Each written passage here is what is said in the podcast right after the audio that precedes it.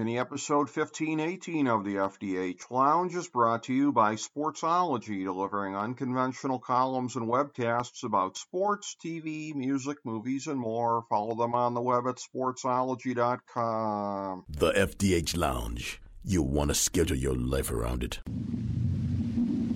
A long time ago, on a gloomy, wet Cleveland spring night, two men stand alone amidst the late night drizzle.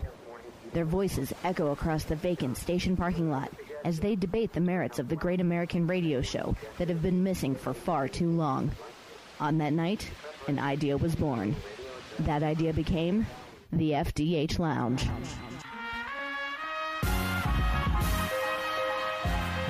Welcome to the FDH Lounge. Hello, everyone. Welcome to the FDH Lounge preview of the NFC South for 2022. This is FDH Management Partner Rick Morris here with my good buddy, fellow FDH Lounge original dignitary Chris Galloway. We are going through division by division, looking at all of the NFL this year in uh, these different segments. I'm going to refer you back if you're interested in our thoughts on a macro level. The beginning of our first segment on the AFC East, that is where we historically kind of get those notes in at the outset. And then from there, it's just a tight focus division by division, uh, except when we take a stroll down a cul-de-sac, as we did for the NFC East. If you already checked that one out here, we we strayed back to something we forgot about from the uh, NFC, the AFC North of all places. But uh, well, you'll have that on trips, Rick. yes, yes, you will. Hey, I always say it's the show where nothing is off topic. So you know, we we proved it in that one here, but. Uh, for the rest of these ones, we are doing them more or less as billed. I guess we always have to say more or less on this program. But uh, for the NFC South, our structure for this is Chris and I are going to react to something. This is a feature from Fantasy Football Draftology 2022, available on the main page at fantasydrafthelp.com. There is a segment in there, one run on sentence for each team. And uh, I have these in order of uh, the way that I have picked the teams in each division here. So we go through, we do the whole run on sentence uh, gimmick here, and then uh, Chris and I will react to all of this afterwards. So, much like approximately 101% of the rest of the world, I have Tampa Bay in first place. For Tampa Bay, I have even the Cowboys don't have six automatic division wins like the Bucs, but the non-divisional schedule is relatively brutal, and the defense has questions at the front and back so while Todd Bowles inherits a better squad than most, the second Super Bowl in three years will not come easy. New Orleans. Now Sans, Brees, and Payton. The Saints are the league's collapse candidate that weirdly enough nobody sees coming as a cap stretch team with holes in key positions and question marks at quarterback and coach will re- lead to the revival of the derisive nickname Aints. Atlanta. Marcus Mariota, especially behind that offensive line, equals tanking, especially with a defense drowning in weak sauce. Side note, uh, it turns out now it may or may not be Mariota through the entirety of this season, but I would say my point still holds. Carolina, a roster thinner in star power than most, also has a quarterback room that the coaching staff and front office have openly disdained but a soft schedule may keep this bad franchise from drafting as high as the talent levels might indicate. So, again, uh, Chris, you and I, in the course of doing this over the years, I mean, we've seen one team divisions before, but I don't know that we've ever seen any that are quite on the level of what the 2022 NFC South is. Yeah, it certainly is not the division it used to be. No. Um, and, and maybe that speaks in some ways to the brilliance of Tom Brady by picking them. Mm-hmm. Um, you know, walking from a career of, of a weak, of, a, of a particularly weak division that, of teams that couldn't get their act together now to one where, you know, Drew Brees is, was washed up and gone and everybody else is trying to rebuild. Um, like you, I agree, Buccaneers with probably 11 wins. They're going to take a little step back this year. Mm-hmm. And the biggest reason for that is I don't care what he says in a, in a press conference or whatnot. Tom Brady's already checked out. And we've seen it through this off season. He, uh, you know, he retired, then he didn't retire, and it turns out he was going to go to Miami, become an owner slash player slash coach slash whatever the hell he was going to be. Uh, that all blew up in his face. So he's come back. He insisted they get rid of Bruce Arians so they, they did because they were desperate to bring him back for one more year. He's already got his deal in his pocket for Fox. Um, Fox isn't giving that deal if they think they've got to wait two, three or more years. I mean, I'm sorry. So I think we can all expect that based on this current Tom Brady we're seeing in terms of his unfocused nature, the loss of some talent, not to mention three starters on that offensive line, the, the Bucs aren't going to be what they were last year. Right. And um, and and they've lost they've lost some other some other talent. So I don't I, I think they I think they win eleven just because that division is so weak. They will lose that game at New Orleans, as is their tradition. um, so I disagree with you on uh, six division wins of being automatic. And then um, I have the Saints in second place. Okay. Um, you know, the, last year before he got hurt, Jameis Winston wasn't playing that badly. Um, now the question is, without Sean Payton, does he go back to being the Tampa Bay Jameis? Probably. Um, to, to your point, they have holes all over the place. Um, Alvin Kamara is probably going to miss some time this season with a suspension at some point. Yep. Um, and the cap and, problems. The cap has finally caught up to him. Well, and the cap has caught up to him, but they still managed to sign a bunch of guys. I right. mean, and they drafted well. I will say that. Right. Um, but again, first year players, as we frequently talk about, um, and and something that you and I talked about off air. But you know, um, let's not pretend that that Drew Brees and Sean Payton equals Jameis Winston and Dennis Allen. Uh, sorry, no, right, that's not right. the case. They, they can cosplay, but I'm not sure why the rest of the world has agreed to accept that as being the actual thing. You know, I just but don't. They are it. not. They are not a just a complete void of talent roster, though. That's No, the other thing. The And roster they doesn't to play suck. in that equally bad division with with the others. So. I, I think the Saints are going to finish up right about nine and eight and competing for a playoff spot, trying to eke in. But the, the the Bucs will be a couple games better at, at 11 and five. Maybe they get to 12 and four. But honestly, I think the Bucs with three offensive linemen now basically out. I think Tom Brady at 45 is, is going to be in for a rude awakening um, when he doesn't have stellar protection. Uh, and then you know, I the other two, I, I've I've sort of gone back and forth, back and forth. I, I really can't put a, a my finger on who finishes third or fourth. I does, it doesn't really matter. Right. Um, uh, I think the fa- I think the Panthers probably finish slightly ahead of the Falcons, just because I think the Falcons will take a step back without Matt Ryan, Mm-hmm. um, and they haven't done enough. I mean, the defense is just I don't know what I don't know what they're doing there. Right. Um, you have a you have a corner in Terrell who's solid, but nothing else there worth a damn. So I think last year to, to get seven wins was actually a decent coaching job, but they still haven't fixed that offensive line. Mariota is not a world beater, and again, if it ends up being Ridder in the second half of the season, then you're to a rookie quarterback who's going to make mistakes all over the place. right. So, um, and your top target is Kyle Pitts, a great young talent, um, but no Calvin Ridley uh, to help out on the outside and stretch the field and get it open, open, open underneath for him. Uh, I just think they're. I think they they go backwards from seven wins to you know probably five. I think they're marching backwards. And then you know the, the Panthers. Look, uh, Baker's going to look good at certain points, right? We both know this. The problem for him is that in Cleveland, Baker played behind a top five line. He's going to be playing behind a bottom five line in Carolina. Right. That line is not good, and and I think that is going to be the biggest problem for him because he doesn't handle uh, the rush well. No. Um, and, and, and so it's possible that they get him rolling out a lot more now that he's healthy, and they try to use that to their advantage, knowing that they've got um, a bad O line. And, and I'll just here's the newsflash for the rest of the league um, and the defensive coordinators. Baker likes to roll to his right. Yeah. this is true. There's your tendency. Although Stefanski would roll him to the left sometimes too. Stefanski loves the left rollout. Yeah, which yeah, throw across the you know throw throw in a way that doesn't ergonomically make sense. Right. Um, so Baker, I, again, listen.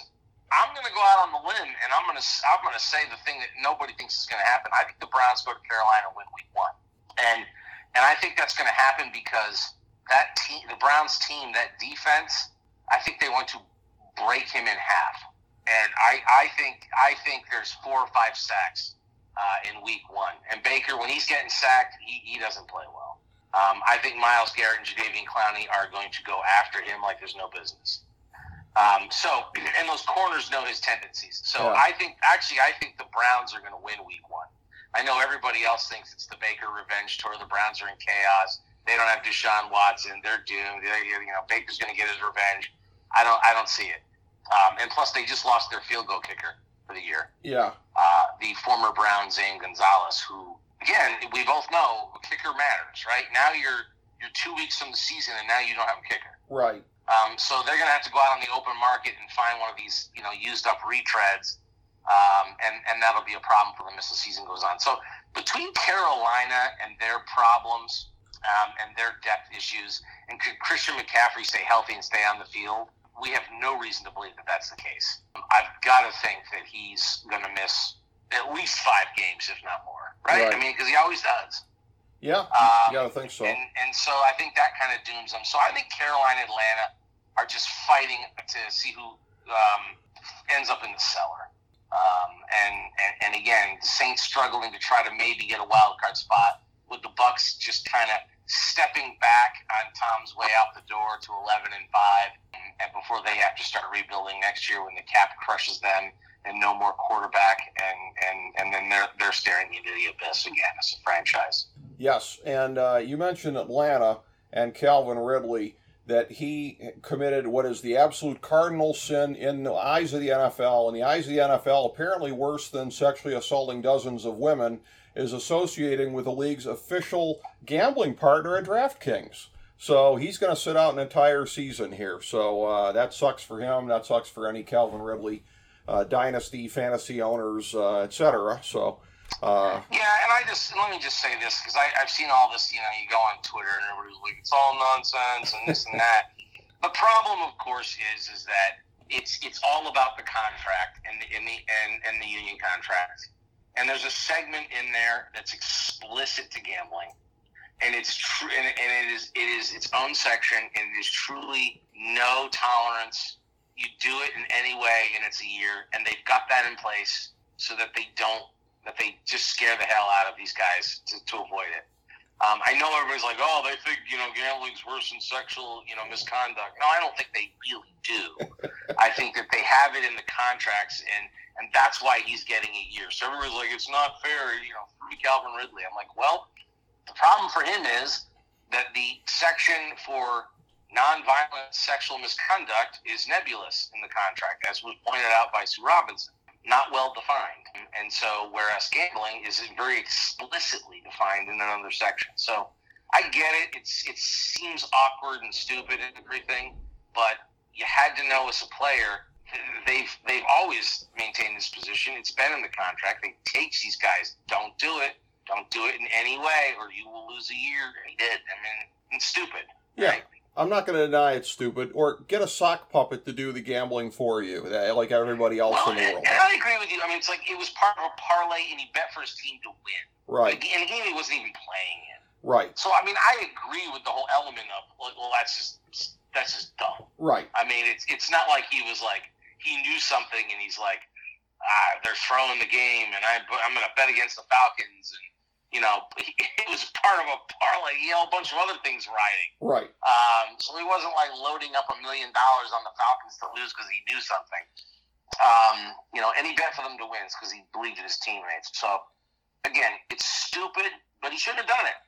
Well, I you mean, know, you have to know if you're a if you're an NFL player, don't well, yeah. I mean, that's definitely the case. Uh, but again, I believe it's part of my profile that I'm going to smarmily seize on something like that when I see it. Yes, So, I know. It, you it is know, what you do best. It is but, what I- um, Yeah, taking cheap shots here to make my point. But well, uh, it's it's kind of like it's kind of like so you you you heard in the media after the after the Deshaun Watson decision. They're like, see, the NFL agreed he committed sexual assault. I'm like, pause.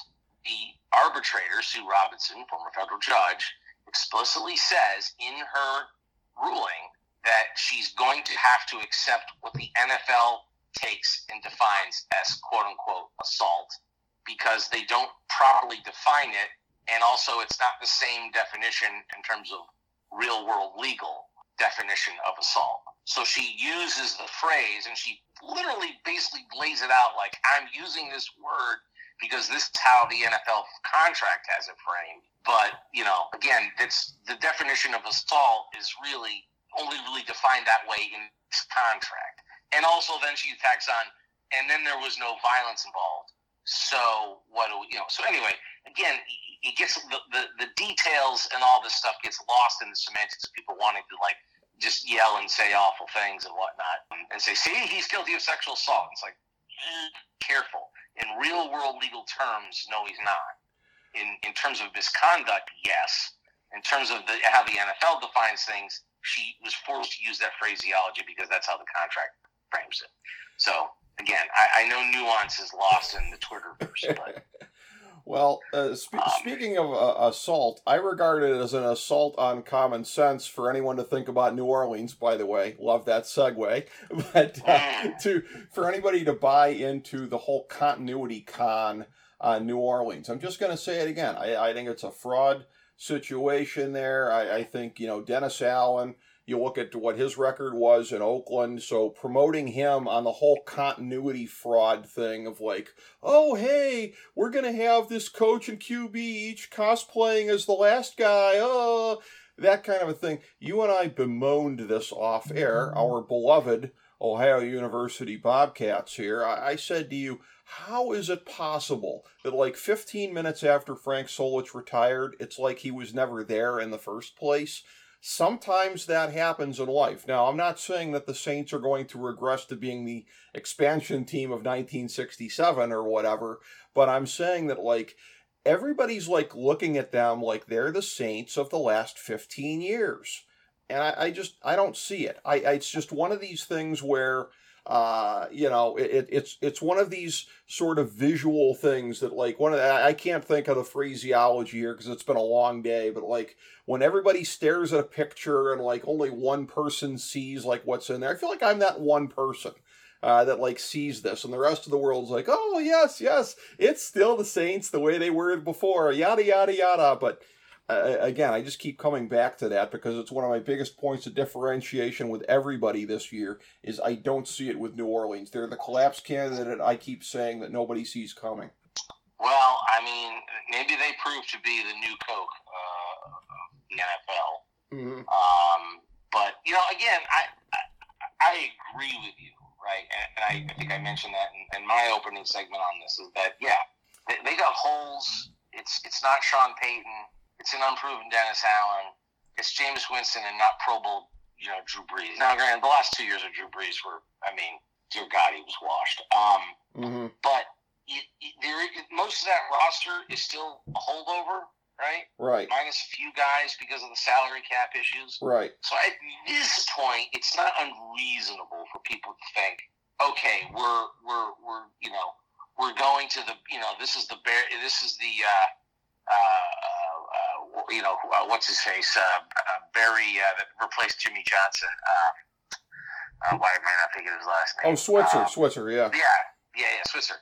You know, it's kind of like that, right? The team is the same. Yeah. Um, and and so the personnel is mostly the same, and they're going to run the same system under the OC. So you look at it and you go, okay, there's continuity. But as we saw with our, as you mentioned, beloved Ohio Bobcats, Solich retires late in the process right before camp, so right at the end of July, mm-hmm. and due to a health issue, and they immediately promote the offensive coordinator, saying continuity, continuity, continuity, and um, and then they promptly go out and win like uh, what three games. So um, and they're terrible. So so we'll see. I don't think the Saints are going to have that kind of dramatic drop off from bowl team to three win. Um, but I, I, do think that uh, the idea that they're somehow going to excel with the current personnel situation, I don't agree with. Uh, again, I think they're fighting to try to get into a wild card spot. I'm going to compare this, and this is maybe an unfair comparison as far as uh, the, the succeeding coach in the other scenario, because I don't necessarily know how much of that was his fault. I think there was a lot of things that went wrong. But for whatever reason, I'm getting vibes here of Joe Gibbs, Richie Petitbon. I, am just getting memories of that. He came in in '93 Uh, he got promoted to head coach, and like I said, as I recall, maybe not all of it was his fault, but man, they went south in a hurry. I mean, that was like the death of the Redskins as we knew them. So I'm just getting the same vibe here. I don't know. It's just one of those things where, and and when that happens, I think you'll agree with me on this part. When you get a negative snowball going, like you, you can tell me all you want about they've retained much of the talent of the last couple of years in different spots and everything like this, whatever. But like if a negative snowball starts rolling, they get off to like a one and five start, everything else goes right out the window. It's just going straight downhill. Um, yeah, no, I you're right. And look, each of us gets a gut call, right? Yep. This is your gut call. My gut call. Mine was the mine was the Vikings. Mm-hmm. That you know maybe on paper it doesn't look like that adds up the way we think, but Mhm. your gut is telling you Yep. the Saints are going to nosedive. Yep. Uh, the same way my gut was telling me the Vikings, it's not going to work out the way they thought, at least in year one. Right. Um, so, so we're both making our gut call. Yours is simply the Saints, and mine's the Vikings. Yep. So, and we'll see how it plays out. And both of us, unsurprisingly, saying the Bucs to win the division.